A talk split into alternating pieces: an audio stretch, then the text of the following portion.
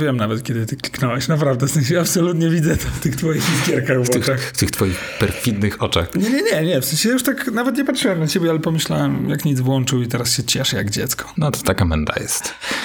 My jesteśmy strasznymi masochistami w ogóle. To możemy się od razu tak Dlaczego? publicznie przyznać. Bo mamy żony? Nie pomyślałem o tym kierunku, ale Wczoraj kolegę spotkałem, którego dawno nie widziałem i on mówi, długo już nią jestem, tak z pół roku. I ja mówię, "Pff, zaraz będzie 12 lat, jak jestem po ślubie z gościem. nie o ten masochizm mi chodziło. Chodziło mi o to, że jest 7.30, a my jest w sobotę. Prawie dzisiaj zaspałem, bo wstałem jakoś wcześniej rano, potem przyszła do mnie Zośka jeszcze, jak położyłem się na chwilę w salonie i już tak się mi miło nam leżało jeszcze, ona jeszcze dosypiała, chociaż oczywiście jak ona się rozgrzeje, to skopuje w całe to wszystkie te kołdry i tak dalej i wiesz, no masakra po prostu. Także tak się nagle tak sobie leżę, leżę i tak 6.30 trzeba się zbierać. No bo cóż innego można by w sobotę rano zrobić? Mamy dzisiaj Wyobrażasz sobie w sobotę leżeć do 10 rano na przykład? Wiesz co, y, ja zauważyłem, że jak leżę w łóżku dłużej niż do dziewiątej, to boli mnie głowa cały dzień. I ja nie żartuję, to na pewno jest jakiś przypadek medyczny. Czy słucha nas jakiś lekarz? Tak, to proszę tutaj, proszę zadzwonić, że na internetach jednego pana głowa boli od leżenia w łóżku. Także jak już się budzę, przekręcę się raz czy dwa, to znowu jest na pewno jakiś zespół natręctw, ale zaczynam się denerwować, że Gośkę budzę, która jeszcze by sobie pospała najchętniej. Więc jak ona tylko się też poruszył rano, to ja sobie już zaraz idę, bo myślę, że ja bym był bardzo zdenerwowany, żeby ktoś mnie obudził, więc ona też na pewno jest bardzo zdenerwowana, więc ja się denerwuję i sobie idę. Czasami zabieram poście ze sobą. Dzisiaj wpadłem na futrynę rano i aż Gośkę tym obudziłem. Trzeba by jakoś to nagrać kiedyś. To jest na pewno materiał na jakąś terapię. To jest gadanie. Twoje poranne rytuały. Nie wiem, czy słyszałeś, że pracownicy Apple wracają do, do, do pracy on-site na miejscu i od razu przy okazji próbują się połączyć w związki zawodowe. Co w Stanach jest absolutnie no takim na ogół dosyć dużym problemem dla firmy. Jednym z, jego, z ich pierwszych punktów, o które chcieliby walczyć, to zagwarantowana minimalna stawka za godzinę wynosząca 30 dolarów, co podobno w Nowym Jorku jest jakimś dowcipem. W sensie, że absolutnie to jest zbyt niska stawka, żeby się utrzymać. Tak przynajmniej to komentowali dziennikarze, którzy, którzy tę sytuację opisywali. Także taka ciekawostka, nie wiem. Czy ja mogę wziąć łyka kawy? Możesz, tylko tak, żeby nie mlaskać. A ja odstawiłem herbatę, bo przed chwilą się dowiedziałem, że Michał wie, jak wygląda mój, moje mlaśnięcie w zapisie graficznym. I nie wiem, czy ktokolwiek inny w moim życiu wiedział, jak wygląda moje mlaśnięcie w zapisie Twoje graficznym. maśnięcie jest bardzo, bardzo charakterystyczne. Oraz twój śmiech. Powiedział Michał, moska, moskając. Wytnę to. Tak. Zanim rozpoczęliśmy tą rozmowę, rozmawialiśmy też o kopii, a o plikach, prawda? O tym, gdzie, e, gdzie trzymane są e, pliki nasze. Mhm. I, I ja myślę, że warto byłoby też o tym wspomnieć. W sensie ja, e, Bardzo lubimy rozmawiać o 7.30 rano, o tym, gdzie zapisujemy swoje pliki. mi się wydaje, że jest to, jest to, ja wstaję rano i sobie myślę, O, są moje pliki. Gdzie je zapisałem? Właśnie, więc jest duża szansa, że słuchacie nas w czwartek rano. Wtedy się na ogół ukazujemy i na przykład jest, yy, gdzieś jedziecie. Więc pomyślcie sobie, gdzie są wasze pliki. Tak. Czy są bezpieczne? Czy są bezpieczne? I ja bym sugerował nawet yy, zadać sobie pytanie, jak już pomyślicie, gdzie one są, to jakby tego miejsca nie było, to gdzie by one były? I w tym momencie dochodzicie do, do wniosku, że na przykład nie macie kopii zapasowej. W sensie, jak to przepadnie, to co? Przestajecie istnieć. na przykład zawodowo. Więc dobrze jest zastanowić się, gdzie te pliki są. I bardzo często wydaje wam się, że ktoś o nie dba. W sensie, że jest w waszej organizacji ktoś, kto tam to ogarnia. I w bardzo skrajnych przypadkach okazuje się, że ta osoba tak twierdzi. Więc dobrze jest zrobić tak, że sobie zrobić plik, który się usunie i na przykład jakieś kilka dni temu i poprosić osobę, której wam się wydaje, że o to dba, żeby ten plik wam powiedziała, gdzie jest. Bo został usunięty. Mówisz o takich trochę większych strukturach. Tak, ale bardzo często jest tak, że ludzie, którzy mają swój własny komputer, e, na przykład korzystają z Time Machine'a na Macu i wiedzą, że Jak najbardziej jest. E... Mogę ci zdradzić sekret? Dawaj. Nigdy nie korzystałem z Time Machine. Przepraszam, raz chyba. Lasny nawet dwa razy. Zaczyna, zaczynałem cię lubić już. Ja wiem, że mówię to regularnie, ale Time Machine to jest taka funkcja, za którą od razu można się przesiąść na Maca. To jest tak dobrze działająca funkcja zabezpieczania plików, że aż ciężko uwierzyć. Dlaczego nie korzystasz z tej maszyny? W dużym stopniu z tego powodu, że korzystam z Dropboxa, który mi pomaga o wiele bardziej. Time Machine bardziej zapycha dysk niż, niż Dropbox, w moim przypadku akurat. Bezdyskusyjnie. Bo Time Machine też zapamiętuje każdą wersję pliku, prawda? No, jeśli zdąży. Jeśli zdąży, więc jakby szybko, szybko ten dysk y, się zapełnia, mhm. który jest ustawiony jako dysk do backupu Time Czyli Machine. ten dysk w komputerze, tylko ten zewnętrzny. Ten zewnętrzny, tak. tak. E, natomiast y, mm, to jest bardzo specyficzna sytuacja, bo ty dysponujesz tak no ja wiem, jestem, tak, to nie jest specjalnie do odtworzenia jakby ta, ta moja konfiguracja, więc Zastanawiam się, co bym zrobił, gdybym nie korzystał z Dropboxa. Ale możesz przypomnieć, na czym polega Twoja konfiguracja w Dropboxie? W sensie chodzi mi to o odzyskiwanie plików. U mnie to polega na tym, że mam nieograniczone odzyskiwanie plików czasowo mogę przywrócić skasowane pliki sprzed 10 lat, tak naprawdę. Jest to opcja dostępna w biznesplanie, tak naprawdę tylko, który jest potwornie drogi, a ja z tego korzystam z tego względu, że korzystałem z Dropboxa od samego początku i dostałem to jako taki bonus dla pierwszych użytkowników. I mam to dożywotnie włączone. No i to dużo zmienia, bo mam dostęp do wszystkich plików sprzed ostatnich parunastu lat tak naprawdę i mhm. dowolnej wersji tego pliku sprzed parunastu lat. Jeżeli jakiegoś PSDK zapisywałem 40 razy, to mam e, dostęp do każdej wersji tego pliku, czy pierwszej, czy 40. Więc jeżeli coś zedytuję, zapiszę to, to się, to się zsynchronizuje z Dropboxem, to zawsze mogę jakby do tego wrócić. No i oczywiście w dowolnej chwili, jeżeli ktoś potrzebuje ode mnie jakiegoś pliku, to mm, z poziomu telefonu mogę mu ten plik przesłać kopiuję linki, wysyłam tak naprawdę. O, to dotknąłeś yy, no tej zalety, mhm. która to, o, przewyższa tej maszyny, bo z tej maszyny do tej maszyny nie masz dostępu z telefonu. No, no tak. To jest ekwiwalent WeTransfer. W ten sposób wystawiam pliki. A możesz go przywrócić, przywrócić z historii z poziomu telefonu? Aplikacja Dropboxa nie posiada takiej opcji, musiałbym na stronę wejść przez przeglądarkę, ale cały czas istnieje taka możliwość. Mhm. Jest to trochę bardziej upierdliwe, bo no, mają tę funkcję schowaną, ale tak, jak się uparł, to bez problemu. No dobra, to po wysłuchaniu twojej obrony ja i najwyższy hierarcha kościoła nadgryzionego jabłka udzielamy ci absolucji. W sensie sytuacja, której opisujesz jest rzeczywiście lepsza. Jest lepsza, tak. Co prawda, jest to bardzo specyficzna sytuacja, w której robi to ktoś, kto absolutnie się tym zna. Dlatego się zastanawiam, co bym zrobił, gdybym takiej funkcjonalności nie posiadał. Ale nie wiem, czy nie wiem, czy bym korzystał z Time Machine, czy po prostu nie backupowałbym na dyski zewnętrzne. Jeszcze dodatkowo jest coś, co nie, na co nie każda osoba zwraca uwagę. Przerzuciłeś odpowiedzialność trzymania tych plików na firmę zewnętrzną, nie na siebie. Więc. Z całą odpowiedzialnością, jakby mam świadomość tego, że. Ale ja to traktuję jako zaletę. Ja, że jakby... nie, masz, nie musisz pilnować tego dysku, żeby on nie upadł, żeby się mu nic nie stało. Ale ktoś mógłby mi zarzucić, kto jest sceptycznie nastawiony do trzymania plików właśnie w jakichś online nowych systemach. No bo na przykład Dropbox może w każdej chwili upaść.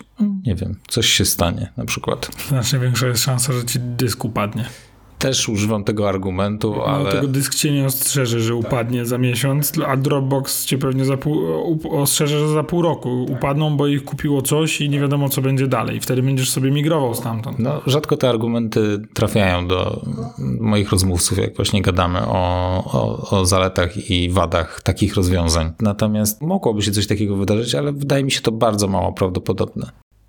No tak, ale przerzucasz poza siebie naprawdę duży ciężar. Bo osoby, które mówią, że wolą trzymać to, te pliki u siebie, ja, ja, rozumiem. Są pewne argumenty za tym, że jednak wolisz mieć kontrolę nad tym, co jest z tymi plikami, e, czy nikt ci ich tam nie, nie przegląda i tak dalej. Ale to nie jest. E, w sensie, ja znam sytuację, w której okazało się, że że kopia nie działa, że doszło do uszkodzenia kopii i nie ma z czego wracać. Dlatego zasady kopii mówią o tym, że powinny być co najmniej dwa różne media, na których trzymasz yy, te pliki. Dropbox może być jednym z nich, natomiast Time Machine będzie miał pewne zalety, na przykład to, że de facto dochodzi do zbackupowania całego systemu. Także jesteś w stanie przywrócić całość systemu za pomocą Time Machine. Dropbox przywróci ci pliki. Paradoksalnie wydaje mi się, że dla niektórych to nawet jest zaleta, bo lepiej rozumieją, co zostanie przywrócone, a co nie. Dodatkowo Dropbox yy, nie zabezpieczy plików, które po, są poza folderem Dropboxa. Nie. Time Machine jest fajny, bo w taki prosty, wizualny sposób pokazuje ci, gdzie się znajdujesz, w którym dokładnie miejscu w systemie i w prosty sposób możesz się cof cofnąć w czasie dosłownie i widzisz, wizualnie widzisz, jak się, te, jak się ta struktura katalogu zmieniała. Tak, ja nie zapomnę okay. w jednym przypadku, ale też zarówno w, domyślam się, że w bardzo wielu innych przypadkach jest tak, że w organizacji zawsze szef, zarząd wiedzą, że, a przynajmniej myślą, że pliki są trzymane tylko i wyłącznie we wskazanym folderze ale wystarczy zapytać dowolnego informatyka, który zagląda od czasu do czasu na komputer użytkownika, żeby wiedzieć, że większość plików leży na pulpicie. I na przykład załóżmy, że, to, że pulpit nie, nie jest tą częścią tego serwera. I, i, bardzo często to chociażby tutaj dochodzi do, mm, do rozjazdu. Mhm. Gdzie okazuje się, że owszem, wszystko było backupowane i wszystko jest bezpieczne, bo jest trzymane na serwerze. Po czym jest płacz, bo jakaś pracownica, pracownik po zniszczeniu komputera, chcą odzyskać pliki, które leżały na pulpicie, na przykład. Już słyszałem o sytuacjach, które okazało się, że chcą odzyskać prywatne zdjęcia, które leżały na służbowym komputerze na pulpicie. Z ciekawostek ostatnio iPhone'em kręciłem jakiś filmik i potem oglądałem na iPadzie i byłem zdumiony tą jasnością nagrania, bo iPhone w HDR teraz kręci. I, tak, i ciągnie to światło tak i nagle z, niczego. Ten iPad przyciemniony na maksa i, i włączasz filmiki i nagle po prostu po oczach dostajesz. tak. Tak, też zawsze tą jestem zaskoczony. Tam to jest, że przeskakuje między tym To jest jakiś mega, mega mocny ten HDR w tych iPadach. To jest masakra. Tak. E, także zamykając może jeszcze ten temat plików. Dobrze jest zastanowić się, e, co by było, gdybyście stracili e, te pliki z waszego komputera i skąd byście je odzyskiwali? To mhm. jest bardzo, mm, bardzo, bardzo fajne pytanie, żeby sobie zadać. No właśnie dla osób, które preferują takie klasyczne rozwiązanie, że nie ufam korporacjom i czuję się pewny, pewna tylko w sytuacji, w której ja osobiście posiadam te dane zbackupowane na jakimś dysku twardym, to polecałbym robić kopię jeszcze na inny dysk. Tak, bo oczywiście. I trzymać go w, w jakimś innym miejscu. W, w, jakimś innym miejscu tak. zupełnie. Time machine, w ogóle możesz mieć oczywiście więcej e, niż jednego time machina. Możesz mieć time machine na dwa różne dyski, na wiele dysków.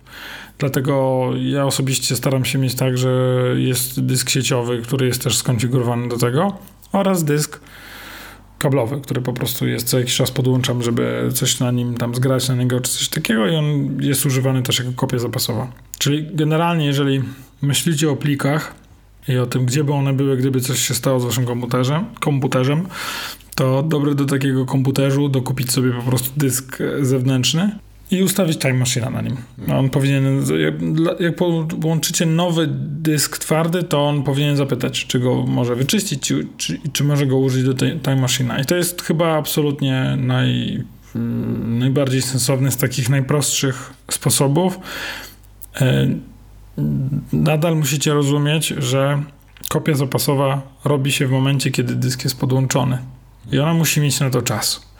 Jeżeli tego nie zrobi, to nie zdąży i nie będzie tego robić przez jakiś okres czasu, to będzie mówić, że jakby nie dał, od 14 dni nie zrobił kopii zapasowej, podłącz mi jeszcze ten dysk. I wtedy trzeba go podłączyć, zostawić na noc on sobie to wyrówna. Czasami to zajmie e, szybciej. Nie zapomnę, jak przyszła do nas pani po roku, ja słyszę jej rozmowę, no i ktoś mówi o nas, że pamiętam, że ustawialiśmy pani też time machine. Hmm.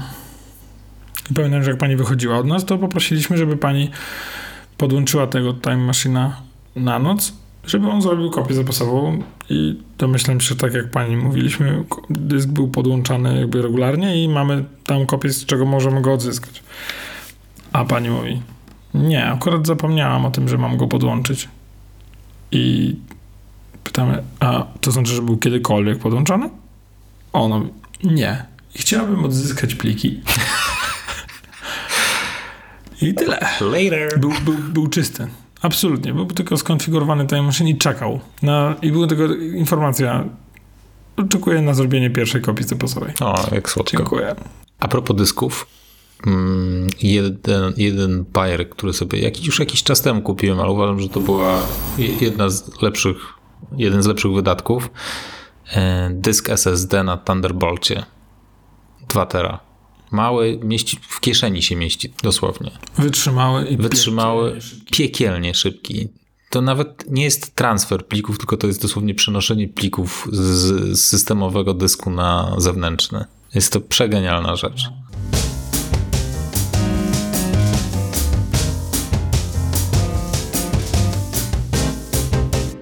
A propos kabli i przejściówek i końcówek. Dongle Town.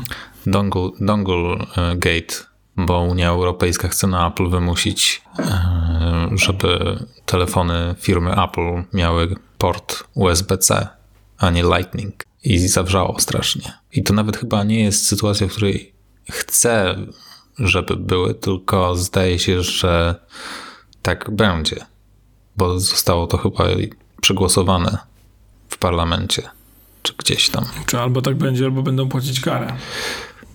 A to już będzie Ale rząd francuski różne rzeczy tam wymyślał, mm, do których Apple się podporządkował. Musiał dołączać słuchawki na przykład do telefonów. tak. I tylko na rynku francuskim, kupując iPhone'a, dostajesz w zestawie słuchawki.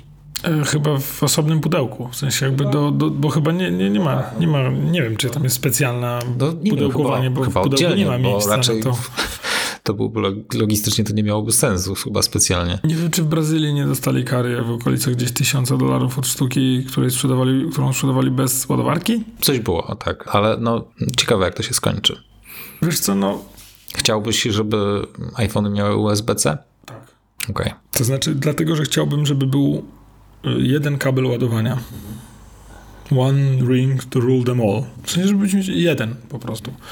Na pewno y, czule pozdrawiam wtedy wszystkie serwisy, które będą naprawiać spalone telefony, bo ludzie na pewno będą Korzystać z alternatywnych z takiej ładowarki ładować iPhone'a. Ale to znaczy to jest jedno, bo mogą ładować właśnie telefon ładowarką do laptopa, która ma wyjście USB-C. Wydaje mi się, że to stanowiłoby mniejsze zagrożenie, aniżeli kable USB-C jakiegoś najtańszego z możliwych producentów z Chin. Tylko, że trafisz na kable no, jakby kiepskiej produkcji też Lightning. Więc to jest akurat ta sama sytuacja. Jak kupujesz sobie jakieś shitowe kable, to, to możesz kupić i Lightningi, nie? Hmm? Tak? A, a zdarzyły ci się mm, shitowe kable Lightning? Tak. Okej. Tak, ja, tak jak my się pojawiamy w bardzo wielu firmach, to od razu widać. e, Jakby, które są nawet po kablach, które wyglądają jak powinny wyglądać. e, I nie mówię tu o tym, czy to są białe, czy czarne kable, tylko czy to są białe, czy białe kable. Bo są takie białe, po których już widzisz, że to nie jest. Ale mam już łeb wyprany. Widzisz, że to nie jest biel Apple. Natomiast staram się znaleźć jakieś argumenty, które przemawiają za, za tym, żeby, żeby Lightning został. Nie? I tak, to, to jest jedna rzecz, która przychodzi mi do głowy, że one chyba są po prostu trochę lepiej skonstruowane. Ja słyszałem teorię, że Apple się na tyle na to nie zgodzi, że w ogóle wyeliminuje ładowanie kablowe w iPhone'ach. That's not gonna happen. Co, no, teoretycznie są na to gotowi. Bardziej by mnie przejmowało to, że nie ma wtedy tak łatwego portu komunikacyjnego z tym urządzeniem. W sensie, że serwis, żeby się dostać do tego urządzenia, musi się nieźle nagimnastykować. Natomiast wiem, że porty ładowania są problemem w urządzeniach pod względem ich uszkadzalności samego urządzenia. Więc podejrzewam, że jeśli byłaby możliwość zrezygnowania z portu, ładowania, to Apple by natychmiast to zrobiło. Tak samo jak zrezygnowało z jacka tak zrezygnują z kabla ładowania nie po to, żeby zagrać na nosie Unii Europejskiej, tylko moim zdaniem po to, żeby budować bardziej niezawodne urządzenia. Bo moim zdaniem Apple idzie w kierunku abonamentu na urządzenia.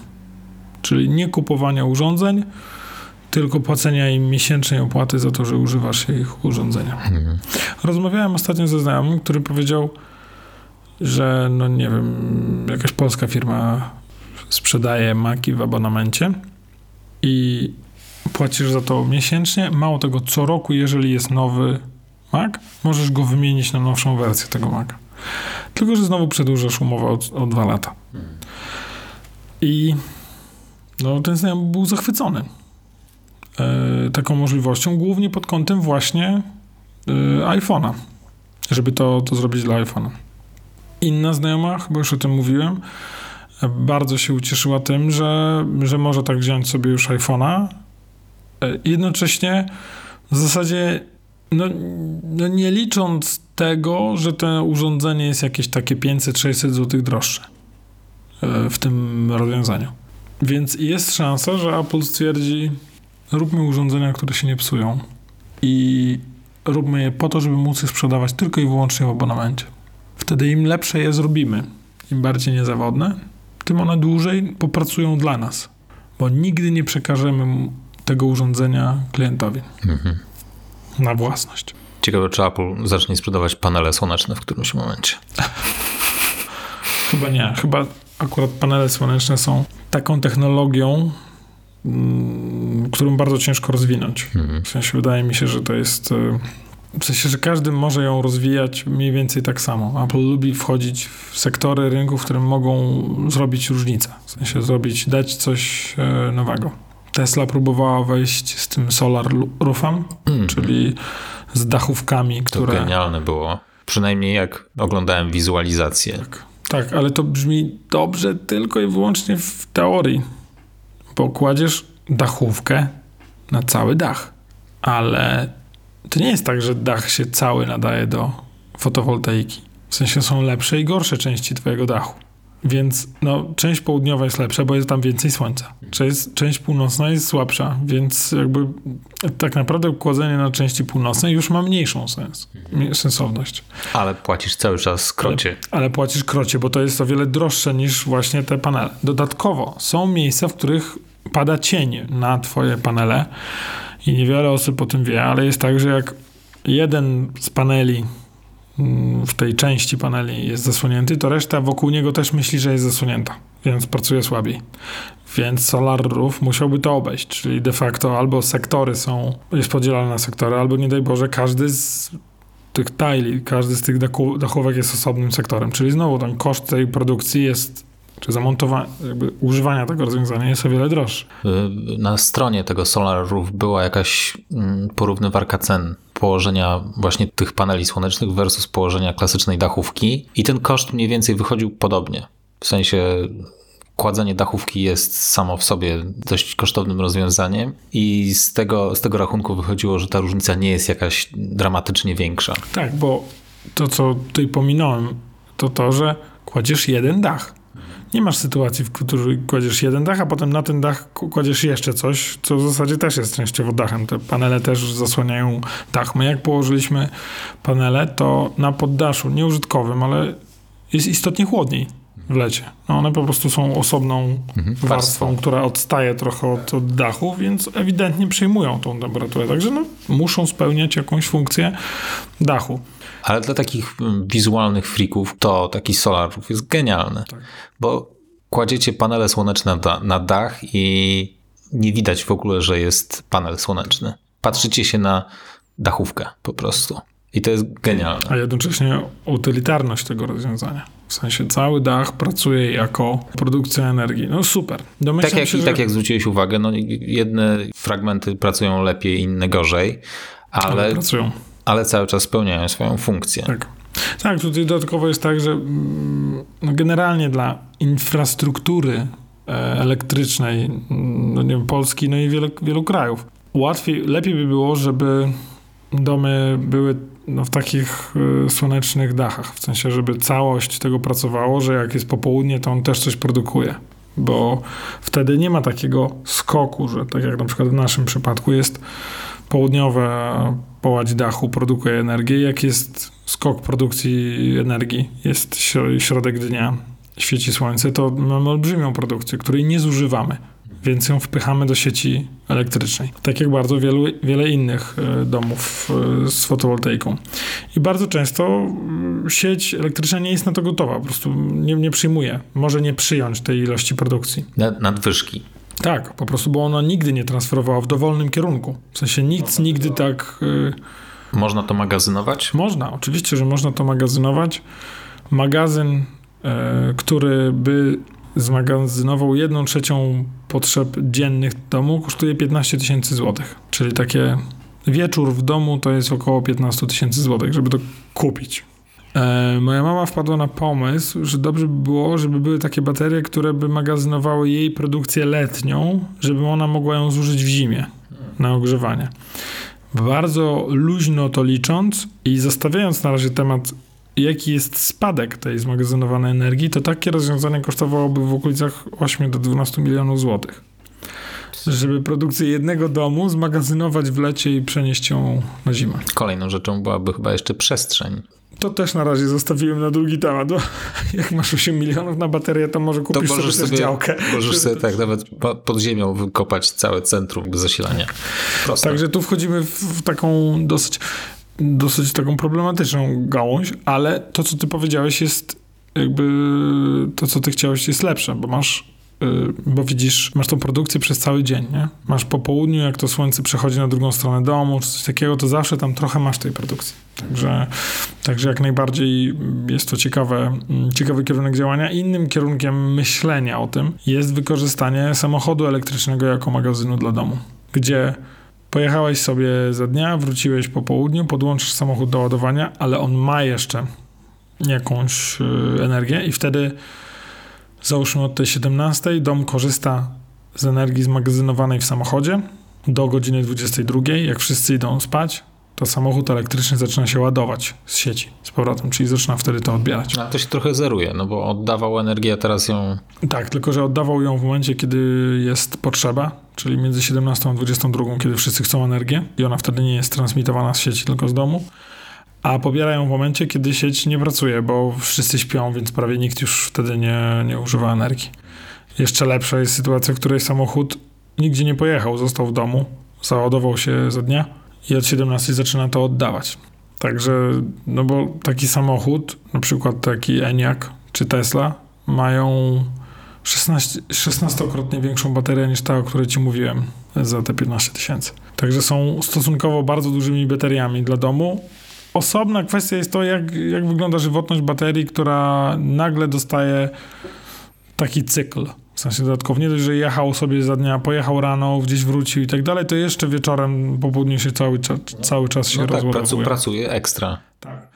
Natomiast ja podejrzewam, że za 5-10 lat, kiedy ta bateria będzie się już kończyć, to będzie i tak do wymiany. Nie dlatego, że będzie o niższej jakości na pewno będzie słabsza. Natomiast podejrzewam, że wejdą wreszcie te solid state batteries i tak będę chciał wymienić, tak jak wielu innych właścicieli elektryków, po to, żeby podwoić czy potroić zasięg takiego samochodu.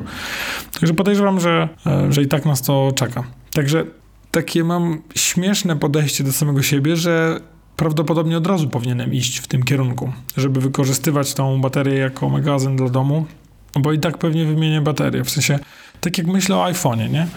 E, jak często powinienem ładować iPhone'a, żeby tam nie zajeżdżać baterii, żeby go wydłużyć mu to życie tej, tej, tej baterii, po czym nagle okazuje się, że po pierwsze nie wymieniam zużytych baterii w iPhone'ach, a jeżeli to robię, to po 10 latach życia takiego iPhone'a, Czyli nigdy. Czyli w zasadzie nigdy. Nie, nie, wiesz co, 6S na przykład jest u nas w domu i ewidentnie jest do wymiany bateria w nim, natomiast mógłbym tego nie robić, bo te baterie i tak żyją krócej niż same telefony. W większości domostw. One i tak. Mm, no rzadko jest tak, że ktoś mi mówi, co mam zrobić z tym iPhone'em, bo, mhm. bo nie mam jakby, no tam bateria mu nie domaga i tak dalej. Już bym chciał coś kupić, ale jeszcze jest sprawny. Ludzie już na ogół przeskakują na nowsze. Jak wspomniałeś o 6S, to przypomniała mi się cała afera, y, w której Apple zostało posądzone o to, że zaniżają szybkość działania systemu proporcjonalnie do zużycia e, się baterii w telefonie. Ja miałem mm, iPhone'a 6s i. Jeszcze i Bandgate zaliczyłeś. Nie zaliczyłem Bandgate, bo nie, nie siadałem na iPhone i nie zaobserwowałem żadnych odchyleń od normy. Natomiast korzystałem z niego właśnie chyba 2-3 lata i on po prostu w którymś momencie przestał działać. To było mega zauważalne. Odpalenie aparatu zajmowało mu chyba z 10 sekund przynajmniej. Zrobienie zdjęcia kolejne 2 sekundy. Tak zamulił, że nie dało się z tego telefonu de facto korzystać i przesiadłem się wtedy na ósemkę. A czy historia samego telefonu trwa dalej, czy gdzieś wylądował w szufladzie i nigdy nie został wyjęty? Nie pamiętam, co się z nim stało. Pewnie go sprzedałem, czy. Bo paradoks polega na ale, tym. Ale zostałem zmuszony do zmiany telefonu. Y, są pewne argumenty za tym, co zrobiło Apple. Y, argumenty techniczne. Chodziło o ratowanie działania telefonu w ogóle. Natomiast bezdyskusyjnie jest tak, że to, że to nie było ładnie rozegrane. Że Apple tutaj popełniło błąd, że należało powiedzieć każdemu użytkownikowi po tej aktualizacji, która to zrobiła, bo zrobiła to aktualizacja, że prędkość działania twojego iPhone'a została zmniejszona, bo... W celu optymalizacji pracy baterii. W sensie chcemy uratować to, żebyś mógł zawsze zadzwonić po pomoc, kosztem tego, że on działa, jakby ktoś nalał do niego smoły. I jak ta cała afera wyszła na światło dzienne, to Apple wydało w którymś kolejnym update'cie pojawiła się taka opcja w ustawieniach w, w, w baterii. Że możesz to że, że, możesz wyłączyć yy, ten kaganiec na, na procesorze. To się nazywało gotowość na szczytowy pobór mocy. O, jakoś tak. I to jest, yy, no stąd na przykład jeżeli wam starszy telefon, bo to się dzieje nie tylko w 6 ale w wszystkich jakby późniejszych iPhone'ach również, E, wcześniejszych chyba kilku też. Więc można sobie spokojnie tam wejść w kondycję baterii i zobaczyć, czy, czy to jest. Jeżeli jest gotowość na szczytowy pobór mocy, to znaczy, że ten kaganiec na procesor, to ograniczenie, to zwolnienie nie zostało założone. Natomiast e, znowu, na pewno Apple e, skiepściło sprawę. To, to nie należało tego tak rozgrywać, bo ciężko uwierzyć, że ktoś nie powiedział sobie mm, i przy okazji dużo osób wymieni na nowszy telefon. To naprawdę trzeba mocno się nagimnastykować i być mocnym wyznawcą Apple, żeby, żeby nie pomyśleć sobie, chyba ktoś tu poczuł pieniądz. Nie? W sensie, że dużo osób przeskoczy na, e, na nowe urządzenia przez to, że te poprzednie im e, jakby zwolniły. Co obecnie tworzy zabawną sytuację, w której jeżeli komuś zwalnia telefon, to wymienia mu baterię na nowszy, na nowszą i nagle telefon dostaje kopniaka. Tak bo tak jakbym wsadził nowy procesor.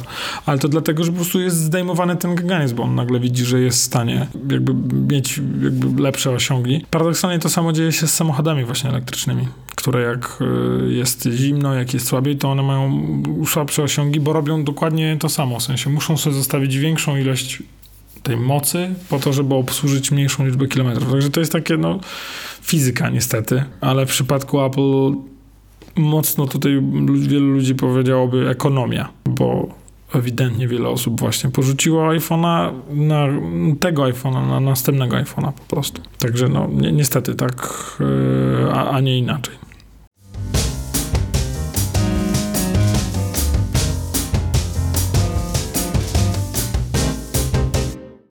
No dobra, to y, myślę, że opowiedzieliśmy wam trochę o plikach y, i o waszym bezpie bezpieczeństwie waszych danych. Ja trochę muszę się wytłumaczyć, no my mamy bardzo często historie, w których ktoś przychodzi z płaczem po prostu. Ten komputer się nie włącza, tam są dane mojego dziecka, nie? Zdjęcia moich dzieci od urodzenia, koniec, mhm. kropka.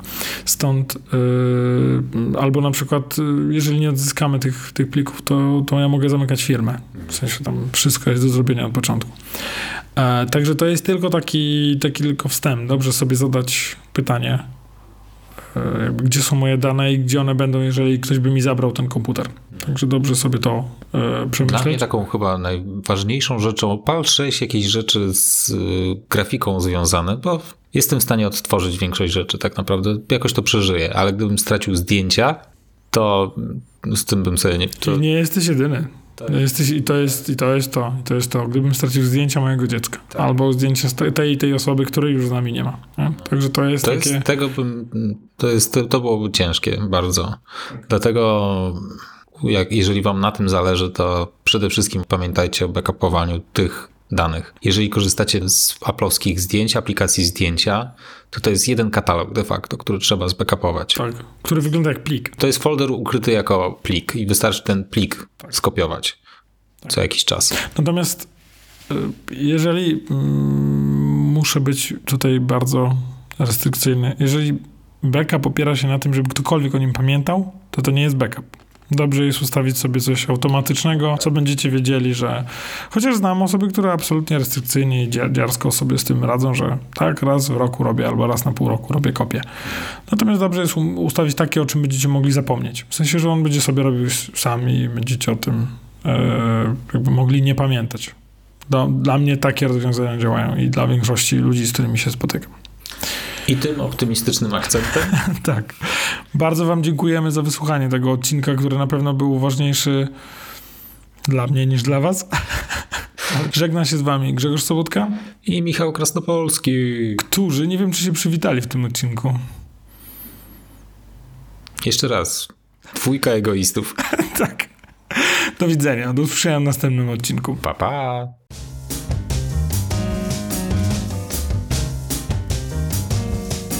Mówił do Was Michał Krasnopolski i Grzegorz Sobotka. Pozdrawiamy. Pozdrawiamy.